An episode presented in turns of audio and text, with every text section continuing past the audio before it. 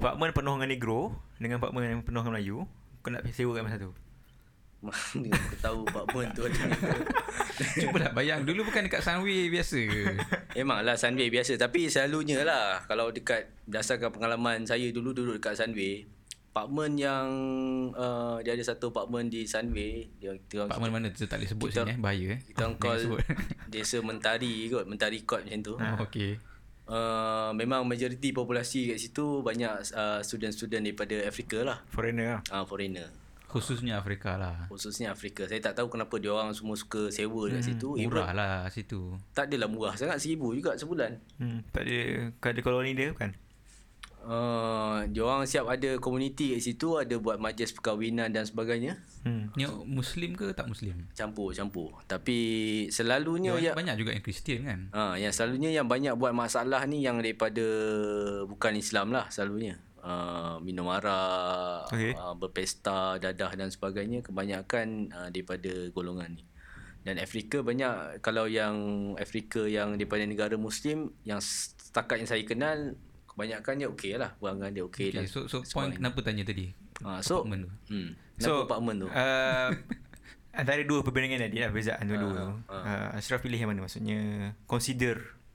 Kalau tengok tadi contoh Consider Consider hmm. apartment yang penuh dengan uh, negro ni dengan apartment hmm. yang penuh Melayu ni. Resi si negro dia panggil. Eh Eh Resi ke uh, sekarang ni apa borderline resi ke tak resi? Dah jadi masalah, nak sebut apa-apa pun tak boleh. Tak sebab Tapi kita... kalau cakap macam saya ada seorang kawan India resi, siapa tak sebut kawan je. ha. Macam negro ni macam contohlah, minta maaf lah kawan saya bahasa India, kalau kita boleh kata macam keling lah. Macam kau sebut uh, keling, negro. Oh, label negro tu keling. Ha, bukan nigger bukan. Bukan, bukan. Itu bahasa bahasa macam dekat Amerika, macam barat kita menganjing dia lah kita. Jadi patutnya sebut Afrika lah. Ha, Afrika. Ha, Black, dengan Black orang Afrika, Afrika ke? Ha. Tapi tak semua orang Afrika tu Afrika. Maksudnya orang yang berkulit hitam begitu, aha, tak semestinya dia Afrika. Dia, mungkin dia daripada Europe kan. Ha. Dia descendant African lah, macam kita Melayu. Tak, tak ke itu sensitif bagi dia? Kita kita kata dia African. Tak no, I'm American, American not African. Ha. Hmm. ha. Betul juga kan. Salah sekarang. Jadinya kalau macam ni saya rasa kita pun sendiri pun dah confused kan. Bila ha, sebut sebenarnya tentang, kita kena bincang tentang apa sebenarnya kalau. Ha. Ha. Anda sedang mendengarkan podcast Di Luar Kotak bersama kami di IRIS Institute.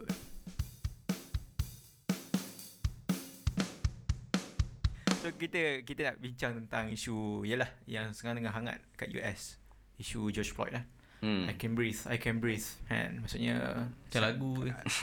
Macam lagu tapi itulah kata-kata terakhir dia bila kita tengok video hmm, sebelum hmm, dia uh, sebelum hmm. dia meninggal. So isu tu rasanya dia adalah satu cabang uh, yang biasa berlaku di U S. Hmm. Cuma dia spark dia sepak secara cepat bila berlaku isu George Floyd ni. Mm, mm, mm, mm. Dan dan uh, selepas isu tu berlaku, diorang cuba kaitkan isu mm. tersebut dengan racism atau perkauman yang berlaku kat Malaysia. Mm, mm, Jadi maknanya mm. orang kata tiba-tiba kat Malaysia pula. Tiba-tiba, tiba-tiba kat Malaysia. Malaysia. Ha. Dan orang trending kat trending Malaysia Black Lives Matter tak pernah tahu tiba trending dan bukan bukan isu Malaysia pun. Mm, mm. Tiba berlaku berlaku trending mm. di Malaysia Black Lives Matter sehingga army-army K-pop pun naik sekali. Padahal dia orang semua putih je. Ha, orang putih.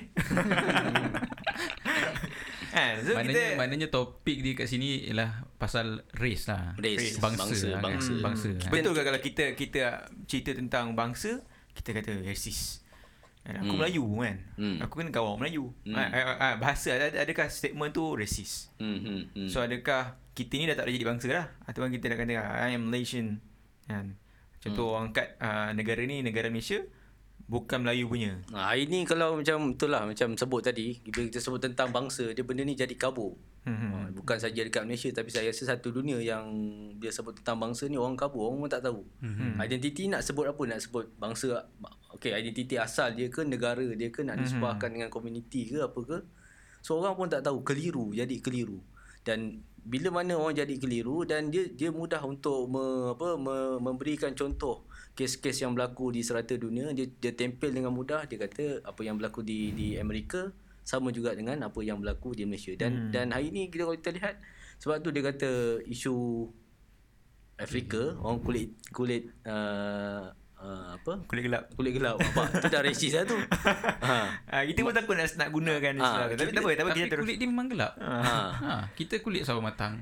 Ha. Kan? Ada orang Cina kulit putih. Kita ha. cakap kulit tapi putih. Tapi walau kulit gelap hmm. pun itu kan realiti. Hmm. Hmm. Sahabat Nabi pun uh, dia Bilal, masalah Bilal. dia bukan pun, bukan pada menyebut tu kot rasanya. Hmm. Bukan pada bangsa, dia tambah masalah lagi. Hmm. Now kita tambah masalah tu dengan supremacy, isu supremacy. Oh, dia rasa dia lagi ada superior. Ada bangsa rasa dia superior. superior. Ha. Ha, okay, tu rasanya topik dia yang mungkin hmm. menyebabkan berlaku komplikasi hmm. di U S dan juga di Malaysia. Sehingga macam saya tengok dekat Twitter ada orang buat meme, meme. Hmm. Uh, apa Family Guy punya karakter yang lelaki kan, hmm. bapak dia hmm. kan kulit dia putih sebenarnya. Hmm. So Uh, gambar tu tunjuk uh, karakter tu dalam kereta. Hmm. Dia lepas roadblock lah. Hmm.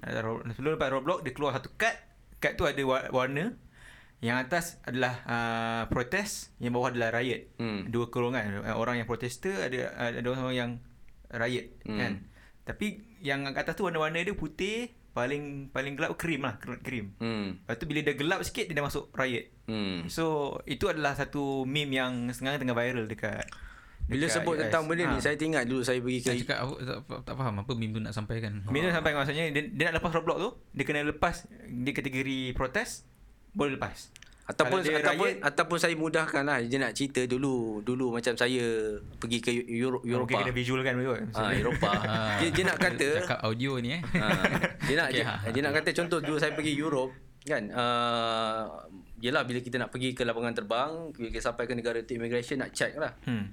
So saya pada waktu tu sebab nama saya ada Muhammad kan, ada se, sebelah apa passenger yang sebelah saya tak ada Muhammad, tapi kalau tengok daripada rupa paras dia memang gangster lah. Hmm. Cuma dia ni orang kulit putih jadinya bukan juga warga negara hmm. di kawasan tersebut, tapi boleh lepas dengan mudah lah. Saya ni sebab ada nama Muhammad kan, walaupun hmm. muka ni memang muka tak adalah gangster, muka baik dan sebagainya. Mungkin bagi dia nampak macam muka gangster. Ah, tu tak tahulah macam mana. So kena tahan lah. Bukan saja kena tahan, tapi beg semua kena selongkar dan sebagainya. Saya hmm. rasa itu pun satu bentuk tapi racism. Itu mungkin satu lagi unsur sebenarnya itu, hmm. itu masalah Islamofobia, Islamofobia. Kan? Hmm. Tapi itu, itu pun racism bagi saya. Sebab tak ada isu warna kulit pun, asal hmm. nama Muhammad siapa-siapa pun semua kena tahan hmm. lah kan? hmm. So nak katakan penindasan lah tu uh, real lah berlaku kat U S. Contoh macam macam mana dia, um, polis U S deal dengan penjenayah, hmm. dikatakan penjenayah tu hmm. beza dengan penjenayah kulit putih lah. Mm-hmm. Uh, yang pernah uh, lim, bunuh lima orang mm-hmm. ya, kan dia dibandingkan mm, yeah, George Floyd yeah. dengan seorang orang putih tu. Mm-hmm. Dan cara deal polis tu sangat berbeza dengan dia deal mm. dengan George Floyd tu. So mm. itu tunjukkan satu persepsi baru lah, maksudnya persepsi yang memang berlaku dekat U S. Dan kita tengok, okay, saya saya tanya sikit lah, maksudnya Malaysia macam tu, maksudnya pandangan Asyraf sendiri. Maksudnya benda tu berlaku tak? Macam uh, beza layanan Layanan uh, daripada pihak autoriti bila nampak penjenayah tu daripada bangsa kulit Kulit gelap dengan bangsa kulit majoriti iaitu Melayu lah. hmm. Stereotype lah ha, Stereotype, stereotype yang berlaku. hmm, hmm, hmm. Hmm. Uh, Saya saya tak tak berapa arif sangat lah kalau kita lihat bagaimana layanan pihak hmm. berkuasa. Saya rasa pihak berkuasa layanan sama saja. hmm. Cuma kita mungkin boleh Boleh tengok dari sudut fabric sosial kita lah dekat Malaysia ni.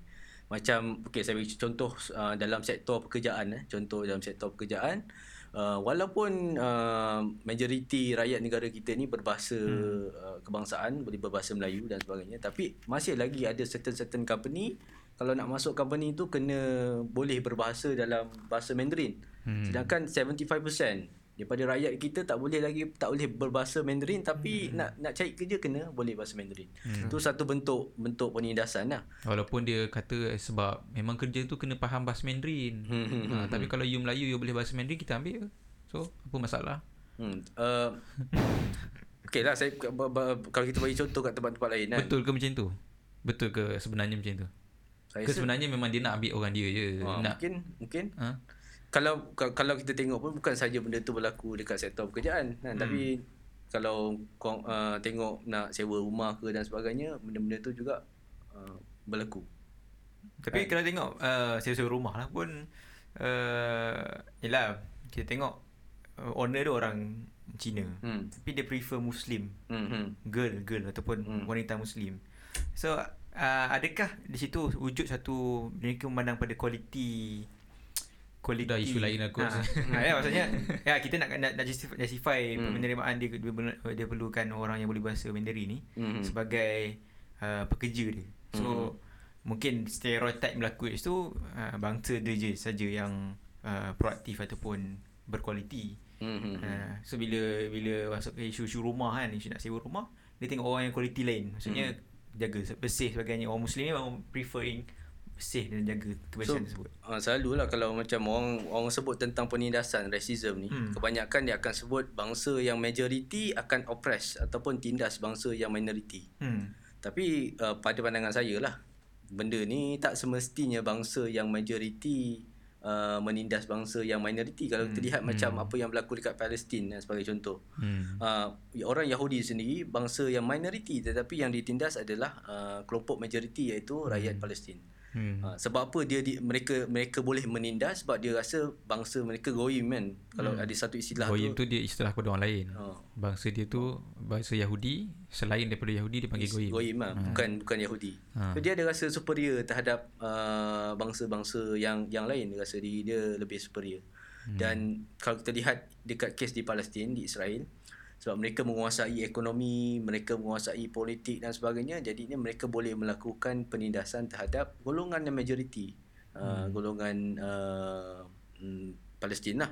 hmm. Dan kalau kita lihat dekat Malaysia pun, kalau kita lihat dekat Malaysia, uh, orang yang paling miskin, orang yang paling tertindas dan sebagainya, hmm. walaupun orang Melayu ni majoriti, tapi kebanyakannya kalau kita lihat di dada-dada akhbar, ramai orang Melayu yang apa tu dalam kategori B empat puluh yang paling miskin orang Melayu. Lepas tu kalau kita lihat yang baru-baru ni kes pemandu mabuk kan, hmm. yang banyak kena langgar adalah orang Melayu. Hmm. Kemudian orang Melayu juga um, kalau kita lihat di di apa di di dalam sektor-sektor pekerjaan yang yang apa yang low case, apa low kasta, uh, gaji murah dan sebagainya, kebanyakan orang hmm. Melayu. Hmm. So kita boleh soalkan dekat sini, adakah sebenarnya yang ditindas tu adalah kelompok minoriti dekat Malaysia ataupun sebenarnya yang hmm. ditindas tu adalah orang Melayu. hmm. Ha, saya macam baru ni saya ada baca Twitter Ustaz Syed lah ha, tentang bangsa ketuanan dan sebagainya, hmm. bangsa Melayu ketuanan. hmm. Saya rasa saya saya tertarik kat sini sebab mungkin Ustaz Ustaz Syed boleh ulas sikit, sebab ramai orang confuse hari ni bila sebut hmm. tentang Uh, bangsa bahasa Melayu. Betul, dia, dia jadi macam stereotype. Oh, adakah orang kita, purpose kita untuk ha. uh, semut cerita tentang ketuanan Melayu adalah sama Wafiq dengan mengantuk, eh, mengantuk ke? Besi kan. Hmm. Sebab aircon sejuk kan. Oh, okay. Okay. Okay, okay. Jangan ke mana-mana, teruskan bersama kami di luar kota. Macam okay, kita ada satu benda yang melekat dan satu orang kata apa benda yang tak boleh nak buang hmm. dalam hidup kita tu, masalah hmm. bangsa. Hmm. Macam mana nak dengan bangsa ni? So orang biasa antara dua. Hmm. Pertama dia rasa bangsa is everything. Hmm. Kan? Okay. Bangsa uh, bangsa aku segala-galanya. Hmm. Kita kena tolong bangsa kita, bangsa kita lebih baik pada bangsa orang lain. hmm. uh, Yang biasanya kita akan sinonimkan benda ni dengan supremasi lah. hmm. Hmm. And, cuma is, masalah supremasi ni masalah istilah, tapi maknanya dia rasa bangsa dia tu lebih pada orang lain. Macam tadi sebut pasal Yahudi, hmm. ataupun hmm. mungkin dalam kes George Floyd ni yang um, polis ni, dia rasa dia lah, dia, dia, dia the true American, yeah. yang white. hmm. Nah, yang lain ni American tak berapa American. hmm. Nanti akan buat pada masalah lain pula. So ekstrim pertama ialah hmm. orang rasa dia dengan bangsa dia tu ha, segala-galanya. hmm. Ekstrim yang kedua, tolak semua. Tolak semua ha. Mengarut. Sebabkan ekstrim yang pertama tadi itulah dia punya response is semua benda ni mengarut. hmm. Sebenarnya bangsa ni tak patut ada, ada. Hmm. Tak, tak patut ada seorang pun rasa dia ni tak sama macam orang lain. hmm. Kita sebenarnya semua sama. hmm. Hmm. Generik. Hmm. Kan, okay, maknanya uh, keluarlah kilang kot mana pun sebenarnya kita sama. Sama manusia, sama. Kau kulit apa semua sama je. Kita tidak ada beza langsung antara manusia. hmm. Yang ni dia terus kata sebenarnya bangsa ni tak perlu. hmm. okay. Yang ada satu bangsa je kat dunia ni. hmm. Apa so, dia? Bangsa manusia. Hmm. Ah, oh. human humanity. Itu saja. Kita so, punya race. Race ni semua dia wipe off lah. Race ialah humanity, bangsa manusia. Lepas tu binatang. Oh. Lepas tu alien lah. Tapi dia orang lagi teruk, dia nak samakan manusia dengan binatang lagi sekarang. Hmm. Ha, dia dia, dia kita lagi ekstrim lagi. Dia kata sebenarnya kita dengan binatang pun tak ada beza. Tak ada beza. Okey, tak apalah, okay. Tutuplah tepi dulu okay, okay, kan. Bangsa manusia kan. Banyak pula itu, nak, itu istilah nak yang yang cuba uh, yang logik lah, maksudnya yang disebut oleh bangsa manusia lah. Jadinya ha. dia punya bangsa situ, lah. Situ kat sini dia timbul persoalan. Hmm. Kan saya sendiri pun bila saya cakap ni kita sedar hmm. um, belum ada jawapan yang uh, bukan maknanya dunia hmm. dunia ni hmm. semua orang, kenapa hmm. masih lagi berlaku dua ekstrem? hmm. Sebab orang tak pernah nampak lagi sebenarnya kalau bukan antara dua ni macam mana sebenarnya. Oh, tak ada model lagi yang yang yang sesuai ha, sebenarnya ketengahan. Bangsa ni apa lah hidup kita ni. hmm. Hmm. Okay, betul tak? Betul. Kalau tak orang, kalau orang dah jumpa jawapan, solution yang membahagiakan tu hmm. kan, betulnya jawapan tu menyelesaikan masalah kan. Mm-hmm. Sebab both extreme yang tadi saya sebut tu nampaknya memang masalah. Mm-hmm. Yang white supremacy ni jadilah orang terbunuh, penindasan, discrimination, dulu-dulu penghambaan pun sebab yang sebab tu, tu juga. Uh, penjajahan Palestin pun sebab tu. Mm. Tapi dari satu sudut yang lain pula, ekstrim yang kedua tu pun timbul masalah pula mm. kan. Orang dah tak ada identiti, mm. kan, hilang budaya, hilang sejarah di masyarakat mm. dia, ketamadunan lah, lah semua jadi sama kan. Mm. Uh, dan, dan menyebabkan dia di uh, di exploit pula. Ha, ya, orang macam ni yang senang kena exploit juga. Ha, saya saya tertarik yang ekstrim kedua, yang bila dia hapuskan identiti ni, dia kata mm. kita semua manusia sama. Mm. Dia tak sedar sebenarnya ada golongan yang akan membangsakan dia yeah. tapi ikut bentuk baru yang tadi mm. uh, Asyraf sebut B forty mm. contoh kan. Oh. Ha, dia ada bangsa B forty, bangsa M, M forty Maksud, dengan bangsa T twenty. Jadi macam kasta lah itu. Ha, dia dibangsakan, dibangsakan ikut pendapatan, pendapatan material. material. Kan? So some, sebenarnya somehow manusia dia keluar daripada definisi bangsa yang lain kepada satu definisi ha, yang lain yang ditentukan ha, oleh kapitalis lah. Hmm, kapitalis kan? So tu, tu satu masalah yang. Jadi hmm. point saya nak cakap dua-dua masalah. Hmm. Apa jawapan sebenar? Hmm. Ha, kat situ okay, situ okay, soalan dia tu. Dia mungkin Apa, uh, macam ni sebenarnya ni uh, Yalah um, nak tak nak pun nanti Bila bila berlaku uh, proses lain, dia akan tetap akan dibahagi-bahagian juga. Contoh hmm. Yalah paling, paling mudah Bila bila kita ni paling mudah lah isu-isu sekarang ni, uh, isu B P N kan. hmm. Orang nak bagi hmm. duit hmm. B P N tu apa? B P N, Bantuan Prihatin Nasional lah. Oh, hmm. okay. Dia uh, menyokong lah B P N ni, bagus ke? Kalau dapat duit saya sokong lah. Yang mana dia dapat duit? Kalau dapat duit bagi. So maksudnya pembahagian bangsa ke, bahagian golongan ni dia tetap akan ada kan? hmm. Maksudnya kalau kita nak kata semua sama, uh, dia ada satu kelompongan kat situ. hmm. Tadi saya, saya tarik lah maksudnya bangsa manusia, dia tetap dibangsakan juga. Hmm Ha, macam mana tu? Bangsa manusia. ha, yelah, dia kata manusia. Tapi dia kata manusia semua sama ha, ha. Tapi dia tak dibangsa kan enggak? Contoh macam isu pluralisme. Dan orang tu tambah lagi, bukankah Quran cakap macam tu? Ha, kan? Dia, tu. Ha, dia kata Quran kata kita ni semua kan keturunan Adam. Hmm. Kan semua Adam. Yang putih, yang hitam. Hmm. Kan satu semua. Tapi kan? dalam ayanda kita satu je. Tapi Al-Quran juga sebut manusia diciptakan berbangsa-bangsa. Ha, macam hmm. mana tu? Ha. Itu macam mana? Jadi kita ada macam satu kelompongan kefahaman, hmm. ha. gap. Hmm. Satu orang nampak kita semua sama, hmm. anak Adam semua. Hmm.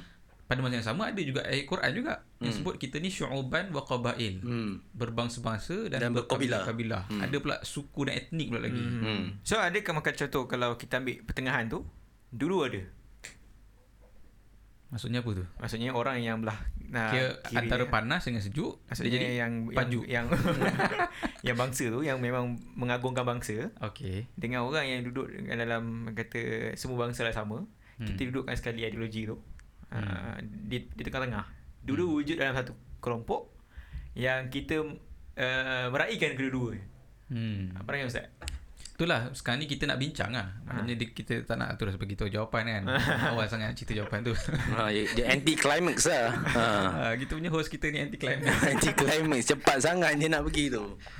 ha. Dia tadi yang saya sebut uh, ha. ekstrim tadi tu sebenarnya dalam dalam perbincangan uh, Dia dia boleh di, diistilahkan. hmm. Ada istilah dia dalam perbincangan. hmm. Dia antara chauvinism hmm. dengan cosmopolitanism. Oh. Ha, kita mungkin tak sedar, kadang-kadang kita guna je pun label ni kan. hmm. Chauvinis hmm. ha, Chauvinis ni yang tadi yang dirasa bangsa dia tu ekstrim lah. ha, ha, ha. Kalau uh, guna istilah yang mungkin orang selalu, selalu salah guna lah, hmm. asobiah. ha, Asobiah oh, ha, maksudnya asobiah ni istilah tu bukan tersalah, hmm. tapi asobiah jahiliah hmm. ha, itu chauvinism. hmm. Bangsa aku betul semua, apa-apa hmm. pun bangsa aku dulu. hmm. Lantaklah bangsa lain kena discriminate pun, hmm. bangsa aku dulu. That hmm. is chauvinism. hmm.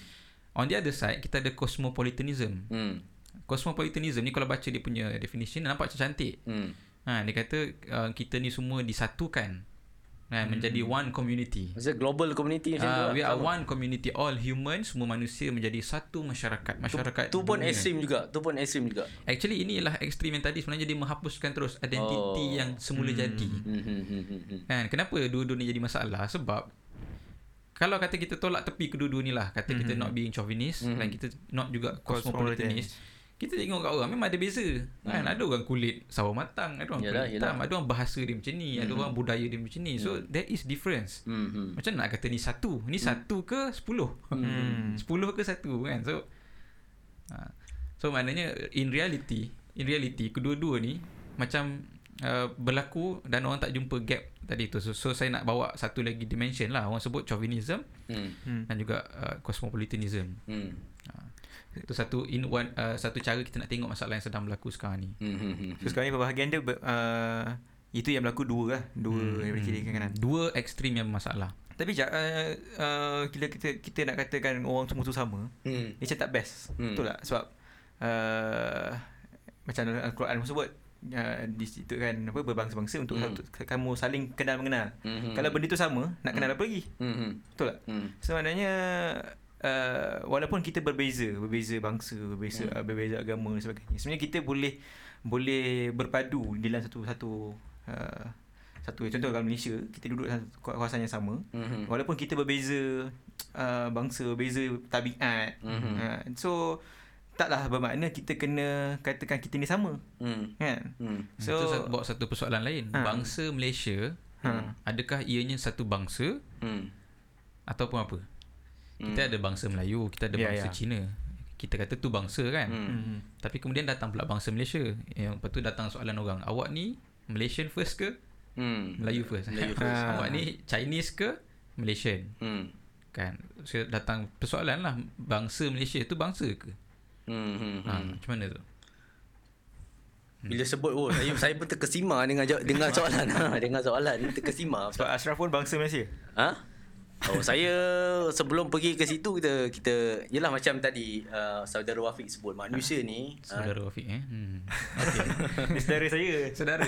Oh. Saudara. Sepupu, sepupu. Satu bangsa, satu bangsa, bangsa, satu bangsa. Bangsa Malaysia ke bangsa Melayu? Ha, ha saya jawab lepas ni. Okay. Saya jawab lepas ni. Ha.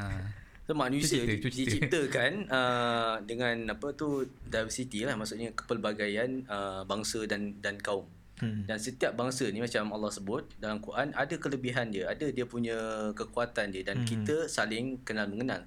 Dan macam macam contoh kan, bila bila orang cuba membawakan konsep macam bangsa Malaysia, bangsa hmm. Amerika dan sebagainya, mereka cuba, ya ni pada pendapat, pendapat saya lah, hmm. pemerhatian saya, mereka cuba untuk uh, me, apa memansuhkan semua identiti.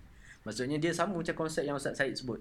Di satu ekstrim yang yang tadi ada chauvinisme, hmm. yang bangsa aku semua betul, dan di satu ekstrim lain adalah uh, kita hapuskan semua bangsa, kita adalah satu bangsa yang sama. Dan bangsa Malaysia ni pada pandangan saya adalah satu pandangan yang hendak memansuhkan semua bangsa lah. So lepas ni tak ada lagi orang berbangsa Melayu, orang berbangsa Cina dan berbangsa India. Dan disebabkan itu dia menghasilkan tindak balas masyarakat. Nah, dekat Malaysia ni masyarakat yang kita faham multicultural lah, berbilang bangsa, berbilang berbilang kaum. Dan uh, actually multicultural maksud dia berbilang budaya. Budaya eh. Ha. Yeah, culture. Sebab bagi culture. Dia bangsa tu telah telah uh, dekat sikit dengan mic. Ha. Hmm. Kalau bangsa tu dah hilang. Tapi ada juga orang mendefinisikan budaya tu adalah uh, bangsa. Kan. Jadinya uh, soalan tadilah kan, bila menjawab soalan tadi sandar sikit. Ya, bila kita sebut topik hangat ni, kita badan kita ke depan ha. sikit lah. Kalau ha, dia, dia ke depan, dia akan ke depan. Ha, kalau dia ke belakang, kat belakang. Ha, teruskan. Macam sebut tadi, macam Amerika lah. Amerika, bangsa Amerika. Uh, dia orang cuba, hakikatnya dia orang cuba untuk uh, apa?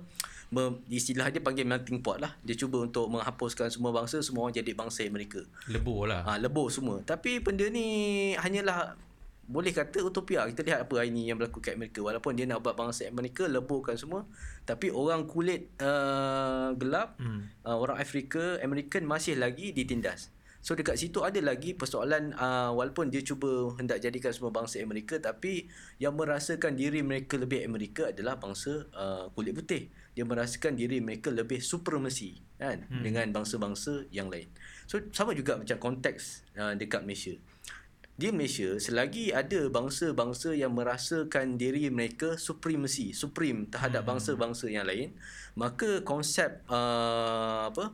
Konsep penyatuan, konsep uh, kesepaduan sosial yang biasa sebut. Uh, kesepaduan sosial yang hmm. nak diintegrasi, dia hmm. dia susah untuk mereka. Sebab tu kita lihat kat Malaysia, walaupun dia nak hubut, nak nak nak nak wujudkan bangsa Malaysia, tapi sehingga kali ni orang-orang uh, Melayu, Cina dan India tiap-tiap hari bergaduh. Maknanya Asyraf nak kata bangsa Malaysia tu perlu wujud. Hmm. Cuma sekarang ni sebab masing-masing terkekang dengan bangsa masing-masing, takkan wujud bangsa Malaysia tu. Tapi kalau kata semua bangsa di Malaysia boleh bertolak ansur, hmm. jadi setuju ke wujudnya bangsa Malaysia? Jangan ke mana-mana, teruskan bersama kami di Luar Kotak. Uh, Malaysia tu sendiri saya rasa dia perlu uh, macam konsep konsep kenegaraan tu sendiri kita kena definisi balik. Macam da- dalam setiap satu negara untuk memastikan kestabilan uh, sosial masyarakat, maka mereka perlukan kepada satu identiti yang dikongsi bersama. Kan, identiti itu could be bahasa, could be budaya dan sebagainya. Tanpa hmm. perlu eh, tanpa perlu mereka meranapkan ataupun memusnahkan identiti-identiti asal. Okey, macam saya saya saya pernah terbaca eh Ustaz Syed pernah tulis tentang kebangsaan Melayu eh dekat Twitter saya baca tadi hmm. tentang kebangsaan Melayu. Hmm. Eh, macam mana kebangsaan Melayu tu kalau konsep Burhanuddin Al-Helmy. Hmm. Eh, bagaimana orang orang-orang Cina, orang-orang India boleh eh, berada dalam konsep kebangsaan Melayu tu, dia boleh berbahasa Melayu, boleh berbudaya dengan budaya Melayu. Hmm. Hmm. Eh, tapi pada masa yang sama dia tidak menghilangkan budaya-budaya asal dia. Kan? Dan saya rasa benda tu memang memang ada fitrah pada orang Melayu. Orang Melayu sendiri kalau kita lihat uh, even uh, jiran mereka Cina dan India, mereka boleh biarkan orang Cina dan India ada sekolah mereka sendiri, ada persatuan-persatuan uh, kebudayaan sendiri, boleh berbahasa sendiri, ada surat khabar sendiri, hmm. ada macam-macam sendirilah. hmm. Kan, tapi pada masa yang sama dia dia tak pernah pun tekan, bakar, opres dan sebagainya. Dia boleh hmm. biarkan hmm. selagi mana dia orang ni boleh bersetuju untuk duduk di bawah satu payung lah. So maksudnya konsep bangsa Malaysia tu adalah ada identiti yang mengikat. Hmm, ada ha. ada identiti yang mengikat. Ha, maksudnya ha, tanpa perlu dia kasi tu dah tanpa pasang masalah. Hmm. Kan, apa identiti Malaysia? Hmm. Kan, hmm. Malaysia pun ha. baru nineteen ninety-three. Ha. Ha. Kalau macam suatu saya saya bawa kita hmm. bawa kepada persoalan seterusnya. Ha. Ha. It's a contradiction, pertembungan hmm. di antara bangsa semula jadi dengan bangsa buatan. Oh, macam mana pula ha, tu semula jadi? Pula. Bangsa ha, semula buatan. Jadi maknanya katalah tanpa negara pun, mm-hmm. dia macam tu juga. Dia akan cakap bahasa itu, itulah budayanya, mm-hmm. dan itulah sejarahnya. Mm-hmm. Contoh orang Melayu. Mm-hmm. Katalah hari ni tidak ada Malaysia, tidak ada Indonesia, orang Melayu dia akan hilang. Oh tak, dia Melayu dia lah. Macam itulah. Ha. Dia cakap bahasa dia, ha. dia ada makanan dia, mm-hmm. dia ada baju dia dan sebagainya. Mm-hmm. Ini bangsa semula jadi. Orang Arab, mm-hmm. orang India, mm-hmm. orang Cina. Mm-hmm. Kan? Tapi ada pada masa yang sama ada bangsa buatan. Bangsa buatan ni dia is uh, uh, artificial yang hmm. di uh, macam tadi sebutlah melting pot, eh maknanya dileburkan bangsa-bangsa yang asal hmm. menjadi satu bangsa baru, hmm. manufactured. Kebiasaannya hmm. produk daripada penjajahan. Hmm. Kan? So kalau bagi saya saya rasa bangsa Malaysia tu satu contoh hmm. bangsa buatan, hmm. bangsa Amerika. Hmm. Kita kata American. Hmm. Kan, American dalam tu ada apa putih ada, African macam-macam ada, Asian, ada, Hispanic ada, Asian, Chinese semua ada, hmm. semua kan. Hmm. Di dicatukan. Hmm. Kan. So dia nak kata mana satu betul mana satu salah, mm-hmm. dia bukan isu tu. Sekarang kita nak discuss. Mm-hmm. Kan, maknanya bangsa antara bangsa semula jadi dengan bangsa buatan, di manakah titik tengah dia? Mm-hmm. Which is persoalan ini sekiranya kita boleh bincang, kita akan bawa kepada jawapan untuk persoalan seterusnya, iaitu mm-hmm. negara. Mm-hmm. Macam tadi Asyraf sebut duduk dalam satu negara, mm-hmm. kan. Yang ada hari inilah negara bangsa. Mm. Yeah. Masalah dunia hari ini ada negara bangsa dibina daripada bangsa semula jadi. Contoh India. Mm-hmm. Kita sebut India, bangsanya India. Mm-hmm. Nama negara dia India, nation mm-hmm. India, state uh, state dia India, mm. nation India. Mm-hmm. China. Mm. Orang China, China lah. Faham. Kan, orang tahu negara China, orang China. Mm. Kan, tapi ada negara macam Malaysia. Uh, ada bangsa dalam tu yang bukan, maknanya ada berbagai bangsa. Mm. Tak boleh nak bayangkan satu. Kan, so bila identity. Sebut negara bangsa, dia ada datang daripada persoalan tadi tu. Ada yang negara bangsa semula jadi dan hmm. ada yang datang daripada negara bangsa buatan. hmm, hmm, hmm. So Malaysia ni buatan lah yang Ber- ada sekarang ni. Uh, bangsanya bangsa Malaysia tu bangsa buatan, dan negara bangsanya pun negara bangsa yang manufactured lah, hmm. buatan lah. Okay. hmm. Dia contradict uh, bangsa uh, sorry negara bangsa ni, hmm. uh, kita kena bincang contradict dengan negara tamadun. hmm. hmm. uh, Okay. Sebab tamadun, eh? uh, ni saya bawa lagi, tambah lagi, kita tambah gear, naik gear lagi. Sebab kalau kata negara bangsa so, Malaysia ni bangsa yang semput dah atas, bangsa yang manufactured kan. Bukit, eh, naik bukit. Uh, uh, bukit. Kalau kata bangsa Malaysia ni bangsa yang manufactured. Okey, katalah kalau kalau macam tu maknanya kat sini sebenarnya ialah bangsa Melayu, hmm. tanah Melayu kan, hmm. Semenanjung tanah Melayu, bangsa Melayu, jadi patutnya nama dia negara Melayu, hmm. kan? Okay. Hmm. Okay, kalau macam tu, adakah orang Cina dan India kena balik kampung, kena patah balik, dihalau oh. semula ke tanah asal, hmm. ha, kan? Yang sekarang orang cakap, habis macam tu kau nak halau balik ke? Hmm. Warga negara, kami dah jadi warga negara. Gitu dah macam hmm. ekstrim yang yang Chauvinis tu. Hmm, ikutkan teoretikalnya macam itulah. Mm-hmm. Betul lah. Kalau kita buat negara bangsa, mm. sebab sistemnya negara bangsa. Mm-hmm. Kan, if you are not bangsa daripada negara ni, mm. you are not warga negara. Mm. Kan, tapi di situ datang satu lagi konsep untuk kita bincangkan, negara tamadun. Mm. You can be citizen kepada negara ini mm. tanpa meleburkan identiti bangsa. Mm-hmm. You can be seorang Cina yang menjadi warga negara ini tanpa perlu membuang kecinaan diri, mm-hmm. tetapi dia perlu setia dengan prinsip ketamadunan negara tersebut. Oh. Yang itu yang ha, jadi datang soalan, adakah negara Melayu negara bangsa atau negara tamadun? Oh. Hmm. Kalau kita kata negara Malaysia, okey, dia kata bangsa Malaysia. Sebab Malaysia memang tak pernah ada tamadun. Mm-hmm. Maksudnya tamadun yang pernah dibina lah kan. Malaysia yeah, ni yeah, literally yeah. new lah kan, a modern state kan. Ha, tapi kalau kita sebut Melayu, Melayu pernah ada tamadun. Oh. Sebagaimana kita sebut negara Arab, Arab pernah ada tamadun, negara hmm. Turki kan, Osmaniyah, hmm. um, Anatolia dia pernah ada tamadun dan sebagainya kan. So apa yang mengikat uh, contoh tadi kan, uh, bila kita cerita tentang tamadun Melayu tu, uh, kalaulah uh, kita berpegang pada konsep negara tamadun tadi, hmm. so apa yang mengikat kesetiaan uh, untuk hmm. bangsa-bangsa yang duduk dalam negara tamadun Melayu tadi? Aha, so kat situ lah sebenarnya yang kalau kita boleh rumuskan lah, hmm.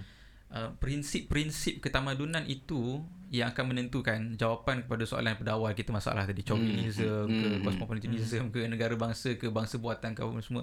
Dia perlu diikat pada prinsip ketamadunan. Hmm, hmm. Kan?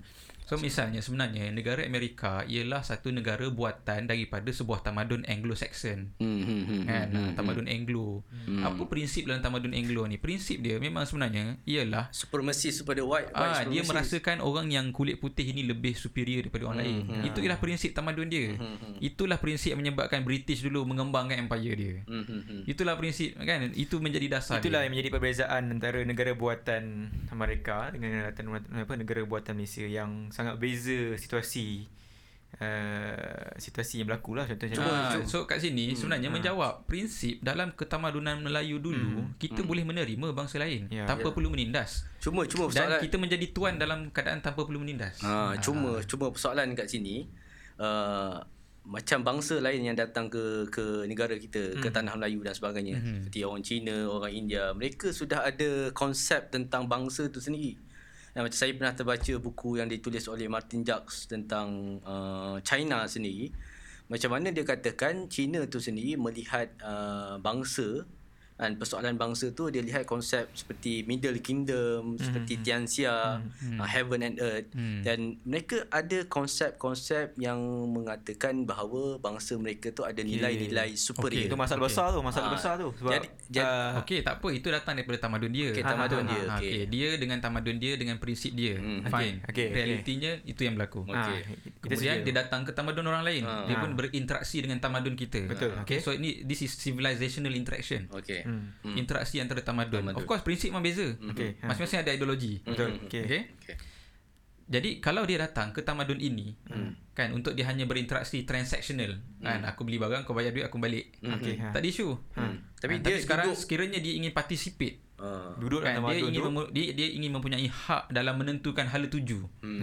Ha, maka ketika itu dia kena tunduk dengan prinsip tamadun tersebut. Dia kena ada kontrak-kontrak yang mengikat. You orang Melayu pun, you datang ke tamadun Cina, hmm. you want the, kamu nakkan uh, hak untuk berpolitik, hak menjadi pemimpin dalam tamadun uh-huh. tu, you must uphold the principle of that tamadun. Mm-hmm. Kan? Mm-hmm. So kat sini nampaknya, sebab ini yang diajar oleh Islam, kita hormat prinsip mm. orang lain. Kita tidak akan paksa orang itu meninggalkan mm. prinsip dia selagi dia tidak convinced. Mm. Ha, dekat sini kita melihat interaksi antara tamadun ini sebagai satu dakwah. Mm-hmm. Untuk kita tegakkan hujah sehingga, sehingga dia berubah prinsip dia. Mm-hmm. Dan kita tidak akan hancurkan tamadun dia. Yeah, yeah, untuk yeah. identiti dia. Mm-hmm. Kan? Jadi yang berlaku uh, yang berlaku dulu kepada orang Melayu ialah kita uphold, kita menegakkan tamadun kita, mm-hmm. kita terima orang lain datang ke sini. Oh, sebab tu selagi mana dia menerima prinsip tamadun di negara ini, mm. dan kita akan bagi hak. lapan puluh dua orang, lapan puluh dua bahasa pernah dipertuturkan di Melaka pada satu ketika dulu. Bayangkan hmm, berapa proses proses kita menerima. Bayangkan berapa ramai orang-orang orang dagang orang luar hmm, yang datang ke negara kita. Bahasa. Tapi dah rasa berapa banyak bahasa dah. dah Jadi yang dikatakan yang dikatakan Malay supremacy, Ketuanan Melayu tu. Ha. Tapi tak ada diskriminasi. Boleh kata supremacy tak? Dah. There is no discrimination. So it's not, not chauvinism. Nah, dia bukan chauvinis. Lah. Mm-hmm. Kita terima. Sebab tu saya mungkin bagi saya saya nak rumuskan Rumuskan, ya, ya. Kita pun dah lama. Pandangan uh, Doktor Burhanuddin Al-Helmy tadi, mm-hmm, Asyraf pun dah sebut sikit. Mm-hmm. Nah, sebenarnya lengkap tu dia kata um, akar kebangsaan Melayu ni, mm-hmm, dia bukan chauvinis dan dia bukan kosmopolitan yang meleburkan terus identiti mm-hmm semua orang. Mm-hmm. Dan yeah, uh, itu sebab kita punya akar kebangsaan Melayu, mm-hmm, akar bangsa, orang Melayu faham bangsa tu ialah mm-hmm akarnya seperti Islam. Jika mm-hmm dia setuju dengan prinsip, maka dia ialah warga kepada ketamadunan tersebut. Hmm. Ha, jadi itulah dia Doktor Burhanuddin pernah cuba memproposkan kita cuba redefine bangsa Melayu, negara Melayu sebagai satu konsep yang boleh menerima orang lain selagi mana orang itu sanggup menerima dan setia dengan prinsip Melayu. Hmm. Dan dia akan mendapat hak seadil-adilnya. Hmm. Sebagai seorang manusia, mm-hmm, kita akan menghormati dia. Mm-hmm. Tidak ada diskriminasi dan tidak ada apa nama inequality. So masuk dekat sini uh, kalau ada orang Cina contoh ah eh, macam hari ni uh, ada orang Cina yang contoh miskin. Tadi nak macam nak simpulkan dah. Ni last last lah kita tutup lah, ha, okay, supaya tak ada lagi apa salah faham. Salah faham ha. eh. Saya nak confirm. Kita tak perlu uh, simpulkan sangat. Ha. Ha. Ni bukan simpul lah, dia so, bukan simpul mati. Bukan simpul mati. Kita boleh buka balik lah. Ha, boleh buka balik. Okay. So so, faham saya dalam konsep ni, eh, mana-mana rakyat, rakyat khususnya apabila contoh orang Cina dan India telah menerima prinsip asas tamadun kita, maka uh, mana-mana daripada mereka yang ditindas ataupun akan uh, dibela. Yang betul dan ha. dan miskin, contoh miskin akan dibantu. Sini, akan dibantu. Ya. So cuma dekat, masalah sekarang hari ni di mana ha. tamadun Melayu tu? Ha, sebab tu akhirnya kita hanya boleh bercakap. Hmm. Kita hanya boleh bercakap ini secara teori dan Doktor Burhanuddin pun hanya boleh mengemukakan teorinya. Hmm. Selagi prinsip itu tidak muncul, paling hmm. kurang tamadun ni bukan pada bangunan eh, bukan pada istana, Hayat, bukan hmm. pada bukan hmm. pada material, hmm. bukan pada outer form. Yalah. But when the prinsip surface, orang akan mula faham, oh, jadi orang akan boleh terima. Hmm. Ha, jadi kat sini bola tu pergi balik kepada orang Melayu. Kan, betul, memang orang salah faham terhadap kita. Hmm. Kita pun kata ramai sangat bangsa lain salah faham terhadap kita dan menuduh banyak uh, macam D E B apa semua ni hmm. ialah sebagai satu ketuanan yang menindas hmm. bangsa minoriti di Malaysia. Hmm. Itu salah faham jelas. Hmm. Tapi sekarang nak menjelas, nak menjawab salah faham tu, hmm. the only way actually ialah dengan kita menonjolkan semula prinsip ketamadunan Melayu. Yalah, hatta orang Melayu kita sendiri pun keliru dengan diri sendiri. Betul. Yes. Hmm. Ya, ada yang jahil, ada yang Melayu pun meleburkan Melayu, mm-hmm, dan ada yang akhirnya mm-hmm uh, tak reti nak bercakap, dia pun jadi supremasi macam orang lain ha. juga. Pun ada juga ada Melayu macam tu, ha, yang menindas ni. Saya pun tak setujulah kalau macam oh. tu. Ha. So betul soalan tak? soalan uh, pada tadi pada yang uh, anti climax tu pada pertengahan tu, itulah jawapan dia. Okey. Maksudnya di antara dua ekstremis tu adalah ha. inilah dia antara antara cadangan hmm. apa uh, jawapan untuk kita uh, kembali semula kepada konsep Uh, bagaimana nak katakan bahawa negara itu boleh stabil dengan satu konsep bangsa bangsa tadi. Hmm, hmm, hmm. Uh, so uh, terima kasih uh, pada panel kita hari ini. So insyaAllah kita uh, jumpa lagi lah lain kali. Terima kasih dan jumpa lagi dalam podcast yang seterusnya.